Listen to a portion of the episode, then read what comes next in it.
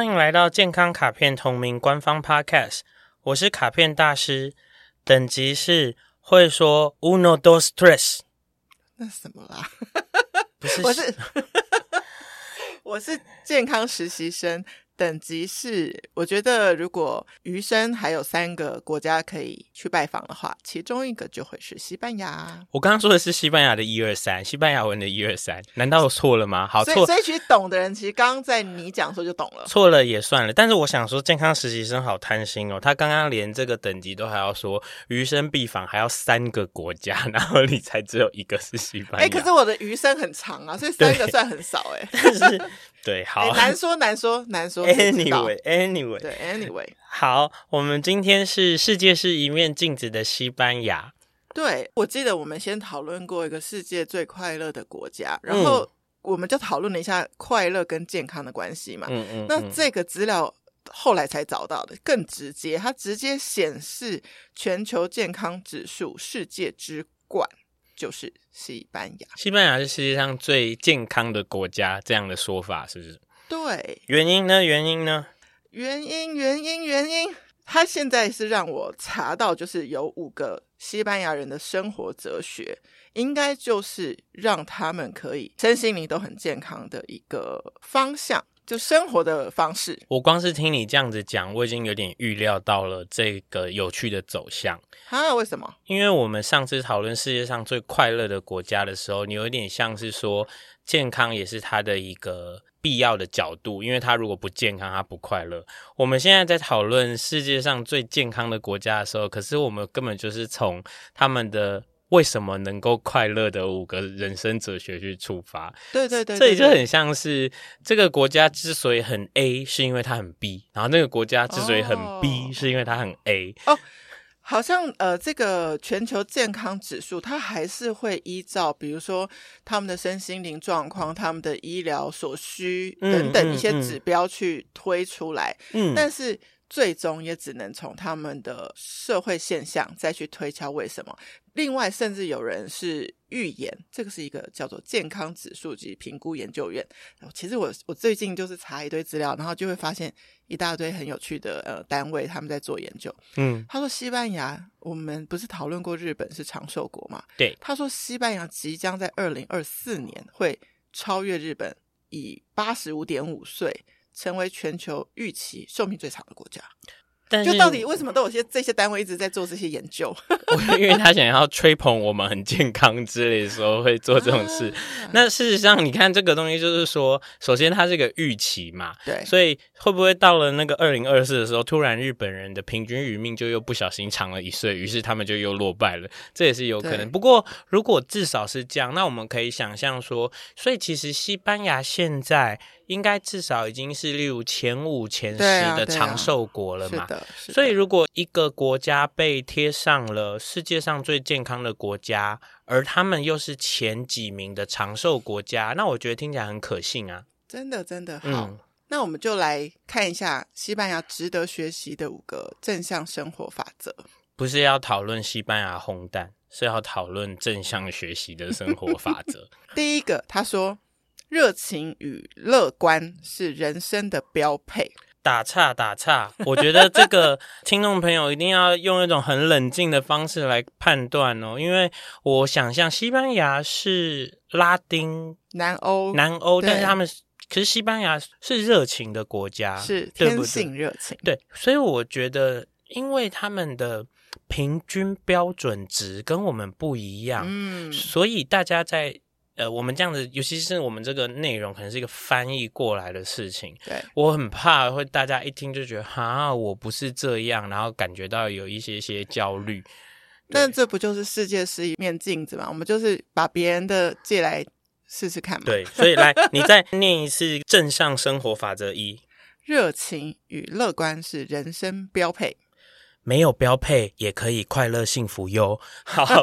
救大家一步这样。他有一个指标超妙的，他说，西班牙人非常喜欢交朋友，甚至偶然遇见的陌生人都可以很聊得来。然后觉得生活中要时时的保持幽默感，我觉得这个不错啊。这个不错，但是社恐的朋友们避开西班牙因为你去之后他会热情的跟你这个陌生人聊天，相当紧张。然后我很喜欢他的法则二、法则二说老了也不要停止享乐。这个我很喜欢，很支持。他有点像是说是不是在跟一些人说啊，你年纪比较大了，你的一些条件产生变迁了之后，你可能会失去享乐的机会或是享乐的条件。我觉得没有这种事，所以有点像是说无论何时他都好像把自己的舒服摆在很重要的一件事嘛，所以老了也可以享乐。对，现在大家可以想象一个画面，就是你现在出去玩，然后你去沙滩，你去酒吧，你去电影院。好，如果这个场景是在西班牙，你会同等的看到很多的年轻人以及很多的高龄的人。这个我们这边真的比较难见到。对，就是说为什么我年纪大了，我就觉得我不要去我年轻去的地方了。其实你年轻的时候喜欢去。对对对，我觉得这很有趣，这很有趣。这个可能跟台湾人喜欢自我贴标有关。为什么？自我贴标有点像是说那是你们年轻人去的地方，是因为我在我身上贴了中年人跟老年人或者是说这是小朋友去的我已经不是小朋友了，所以我就不再追求自己感到有乐趣的事。这会让我想到另外一个我们现在很常台湾社会很常提到的词，就是乐活跟乐龄嘛。然后像我很喜欢乐龄这个字，是 learning 这个字来的。Really？ 对，它是活到老学到老的意思。Okay。 对，那你有没有发现说其实长辈银发族去学运动，去学歌唱，去学绘画，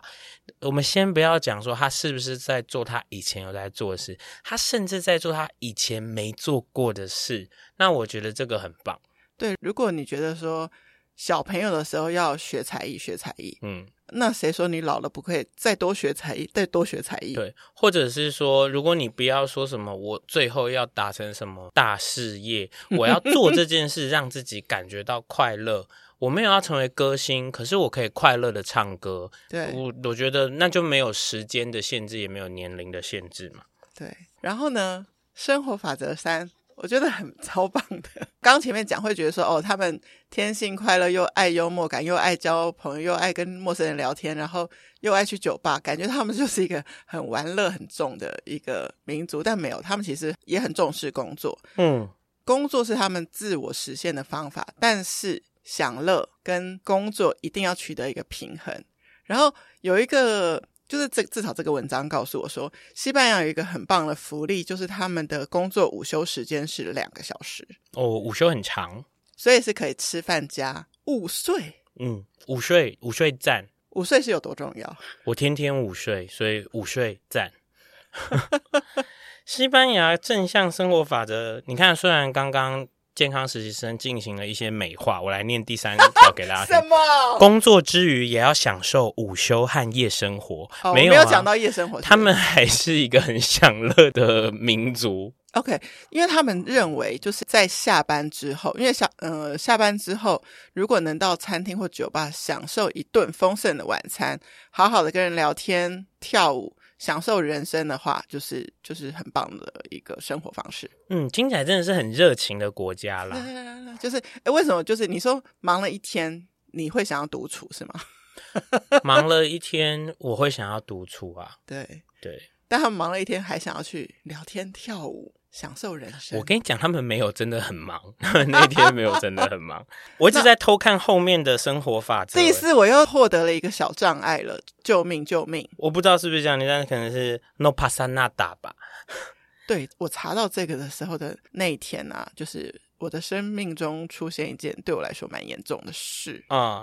那我就看到这个我想天哪，是在跟我说话吗？他说别把小事看得太严重，别把小事看得太，我觉得这一则就比较脱离 热不热情的事情、嗯、我觉得这个是很仿诸四海皆准的事，就是我们会有的时候被，就像我在先前有提到过，人类很特别嘛，一整个礼拜很顺利，遇到一件不顺利的事情就觉得啊、哦，一切跌落谷底，然后呢一直都很不顺利，然后发生一件好的事情就突然觉得、哦、好像上了天堂。那这件事情有时候就是有点不够宏观，或者是说你要更有觉知一些些，你就不会把一些小事情看得太重要，然后太纠缠你的心，让你没办法继续后面的事情。他的举例很好玩，他说西班牙人不小心插队或是在路上无意间的撞到人，嗯，他不会多做道歉，也不太在意，嗯，你只要回这句就是 no pasa nada，这样就结案了。哦，那我觉得这个东西很厉害耶因为这件事情某种程度我会想象那个其实是需要一整个社会文化的塑造耶，总感觉不知道有没有，但总感觉这世界上有一些国家像是你在路上撞他一下他就拔枪拔刀的感觉，对，或者说我要报媒体了这样之类的，对，就是但是这边就是他们就是感觉整个国家的文化就是全部的人，而这是一个赛局的结果吧，所有的人、哦、所有的人都大事化小小事化无的话，那才能所有的人都大事化小小事化无，对，只要环境里头有别人是跟你计较、哦、你就没办法做到这个，对对对对。好，第五个我要求救了，生活法则5，我不会念，它上面有奇怪的 hyphen 但是难道就用台语念就好了吗？你很像什么慢慢啊来慢慢啊慢慢啊，好可爱哦，慢慢啊来晚点再说这很有趣，就是他是说他们也蛮崇尚不疾不徐的生活步调，遇上了难解的问题，比如说我们上个系列那些难解的困难的事，他们就会说晚点再说，慢慢来。嗯，我觉得刚刚好听完这个第五点，就是慢慢来晚点再说，然后你又说他可能是遇到难解的问题或是什么的时候，对，我突然对这整个哲学逻辑有一点融会贯通耶、yeah. 其实西班牙人创造了一个很有宽裕宽松感的生活模式、uh-huh. 然后他们在这里面要大家在所有的每一个节点里都不要让那个 tension 往很上面走，也就是说啊，你看到陌生人就把他当作你跟家人一样聊天，你在路上撞到人就说哦没事没事 don't mind don't mind， 然后呢你遇到了严重的事情的时候你就跟自己说没关系没关系晚点我们再来处理，然后就是说、哦、现在很忙很忙没关系我们午休一下晚上就跳个舞没事了没事了，所以会不会是他们的这整个文化一直有一种希望大家产生脱离点再回来，非常像是我们在做的不管是阻断或者是说我可以跳出来一下有点浪漫有点欢乐有点什么，然后我再回来再出来再回来，所以他们整个人生常常在冥想，只是欢乐版的冥想，不断的在 on and off on and off 的切换，对，我觉得这个不断的切换可能就是一个西班牙的一种气氛。对，我觉得他这边有一个解释很好，就是说他觉得事情的那个当下不一定马上处理，对不对？嗯，所以有可能你的处理反而不会把事情放大，因为有些时候你真的让子弹自己飞一下，嗯，也许事缓则圆之类的。因为像现在的做法可能就是我马上就要发布个什么，我马上就要跟谁对话个什么，可是我可能都不是用到最舒服的方法在对应这些事情，就太急了。我觉得因为我们的主题是世界是一面镜子，所以其实它是一个很对照，然后让大家可以有机会看看说我怎么样子会不会更舒适、yeah. 我可以感觉到西班牙的这整组系统啊，对，和我们现在身处的台湾是很蛮对立的，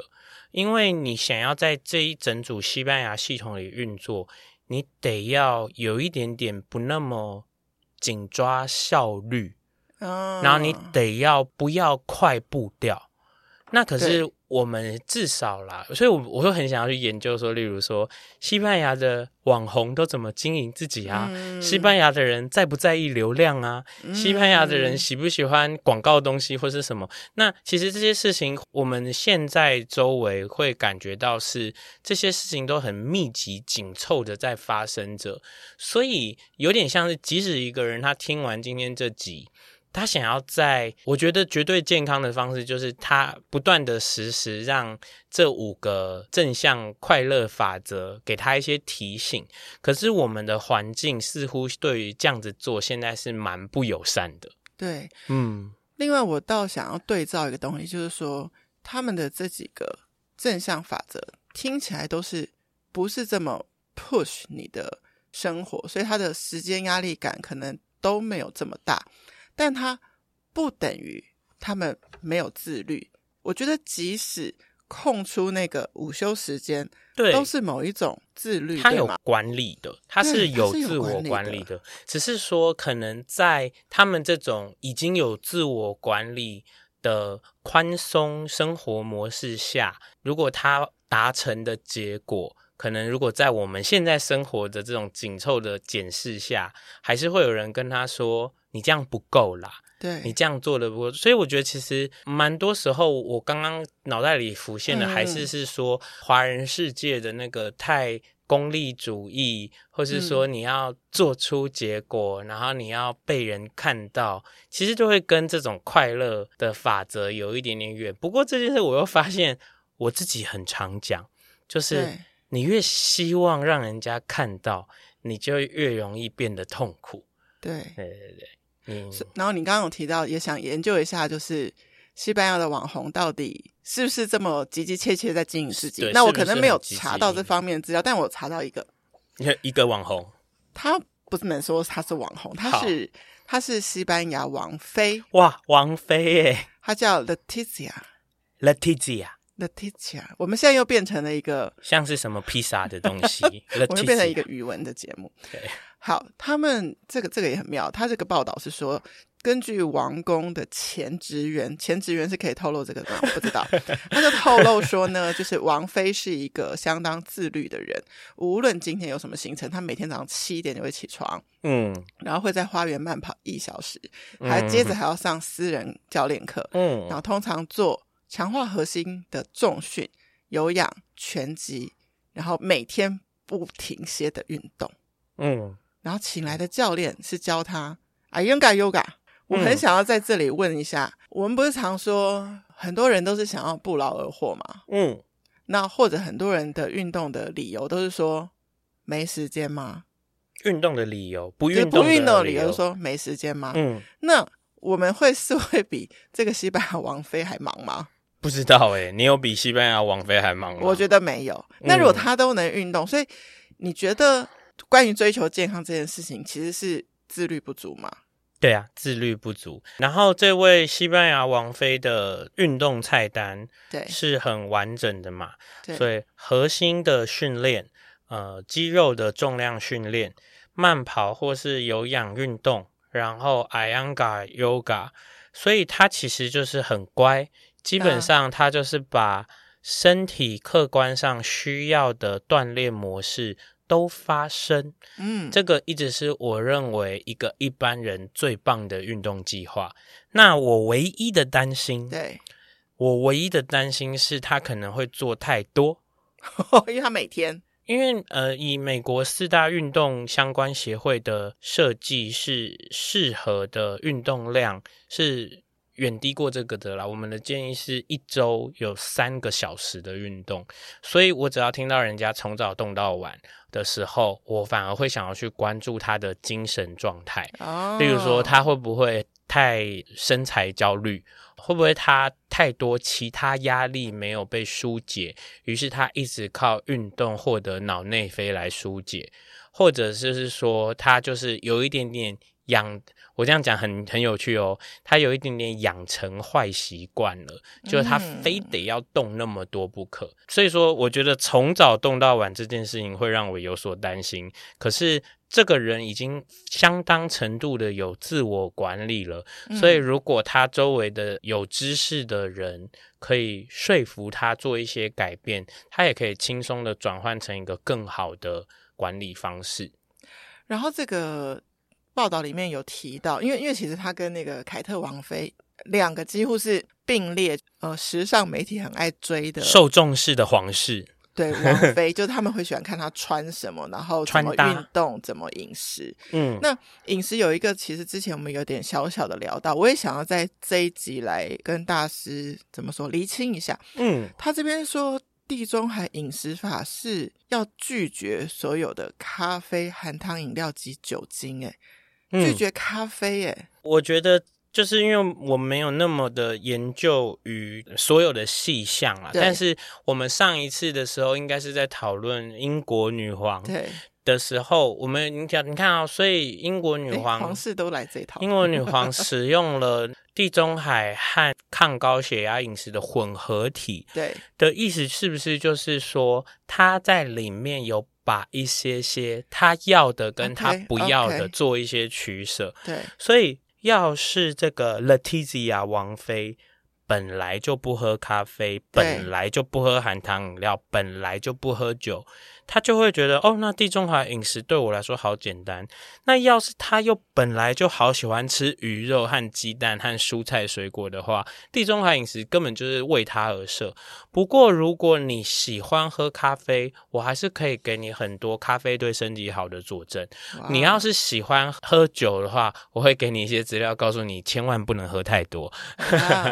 所以我觉得我们不知道的地方比较像是他选择了这样的饮食对他来说的阻力多大？对，如果他毫无困难的就达成了，那这个一定是对他来说很棒的饮食方式。可是如果他其实是有一点舍弃这个、舍弃那个、舍弃这个，然后他不能这个、不能那个，会不会这就是他运动这么多的原因呢？因为压力很大。真的，因为我光看到这一篇，当然我觉得每一个女人的身材样貌很美，她背后都有很大的付出，那有饮食的，有健身的，那我只想到如果发生在我身上，我觉得你要我做这么多运动，你至少要我早起让我喝咖啡吧。哦，我跟你说，其实你说的这件事情其实只是很单纯的用你自己的角度来看这件事情，我告诉你哦，有人呢只要一喝咖啡就会心悸到此生最不舒服的不舒服，所以你问他早起需不需要喝咖啡，他会跟你说绝对不要给我咖啡啊，是是是，对，那是一个比较而来的事。我还有一个朋友啊，就是他自己这样讲，我不知道是不是真的有这种事，他就觉得他糖过敏，就是他觉得他只要一吃糖的东西，他就会开始一直有一种恶心感，所以他很怕碰到有糖的东西，所以如果说这个人，那很适合地中海。如果这个人呢，喝咖啡会大心悸不舒服，然后又一吃糖，他就会觉得味觉上觉得恶心，那这个人会自然而然的比较容易达成那种纤细的身体样子嘛。可是对他来说，那两个东西其实是会让他不舒服的，他其实跟我们做的事情一样，就是避开会让他不舒服的东西。那你用这个角度想这件事就不难啊，就好像例如你不喜欢吃，例如我不喜欢吃韭菜，所以你跟我讲说我无法想象居然有人不吃韭菜的时候，我就心里想说哪有什么难的，我一口都不想要吃到，对，所以那都是一个很认知方向的差距。所以如果借西班牙王妃的这个镜子回到我们自己，怎么去检视我们的饮食跟健身？